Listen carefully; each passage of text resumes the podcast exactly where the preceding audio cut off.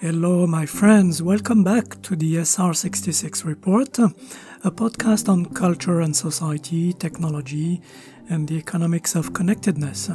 Today, I thought I should provide you with the main points of an article published in the daily Le Monde about the French presidency and the of the uh, European Union Council. The article is entitled From Ukraine to Mali Macron's European voluntarism put to the test. And I thought I should provide you with the main points of this article. Indeed, Macron saw that European uh, presidency of the European Council as a, as a kind of a springboard to the presidential election. And as the article states, President Macron wants to demonstrate to the French that the EU can act as a protective net in an often hostile world. So, indeed, Macron sees a, a kind of EU sovereignty, uh, reminds us this article, in a variety of dimensions. And indeed, several texts are currently in the work among the 27 members of the European Union. Uh, however, as the article reminds us again, however, the Ukrainian and Mali crises are throwing sand in the wheels. Russia's threats to invade Ukraine are disrupting Macron's wish for increased autonomy with regard to the United States, a stance which is openly stated in Paris.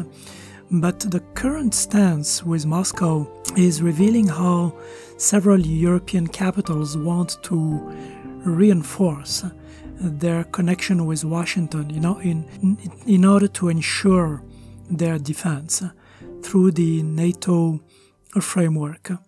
So all these tensions could affect the ongoing creation of a strategic compass meant to strengthen the European defense by 2030. And the article continues with the fact that the rift is especially visible with Eastern European countries. Poland, for example, clearly prefers to solidify the transatlantic link with Joe Biden's administration and, and really still doubt the European plan for the creation of a, a rapid reaction force of 5,000 men, which is envisioned by Josep Borrell, the EU High Representative for Foreign Affairs, and it's a plan which is supported by Paris. The last few weeks, as the article uh, reminds us, have shown that together with Germany, France is trying to relaunch discussions between Russia and Ukraine within the framework of the Normandy format, which was created in 2014 as the result as a result of the Donbass conflict. The Normandy format constitutes what both Paris and Berlin uh, basically hold as a channel of influence, given that Vladimir Putin is excluding the Europeans from the negotiations between the United States and Russia on Ukraine. And in Mali, the rift that emerged between Bamako and Paris also further muddles the situation for the Elysee. Uh, we'll have to wait until the middle of February to see further development. So, as you can see, these two crises have a major consequence. However, as I said a few days ago, the main, the main concern for now is to further evaluate the economic consequences of these tensions. And this article reminds us how difficult the European Union position is and, and how volatile the whole situation is.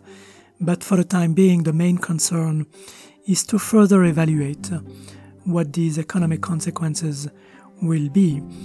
Whatever the outcome, whether it's uh, an open conflict or, or sa- uh, sanctions, uh, the European Union will have now to start evaluating what the economic consequences will be because one third of the European gas is indeed coming from Russia. And that will test uh, the EU's ability to substitute these supplies with other sources of supplies. So that's where we stand right now, and um, I will keep you updated. But this article from Le Monde I thought was a very good summary of what's going on right now. Thank you again and have a great day.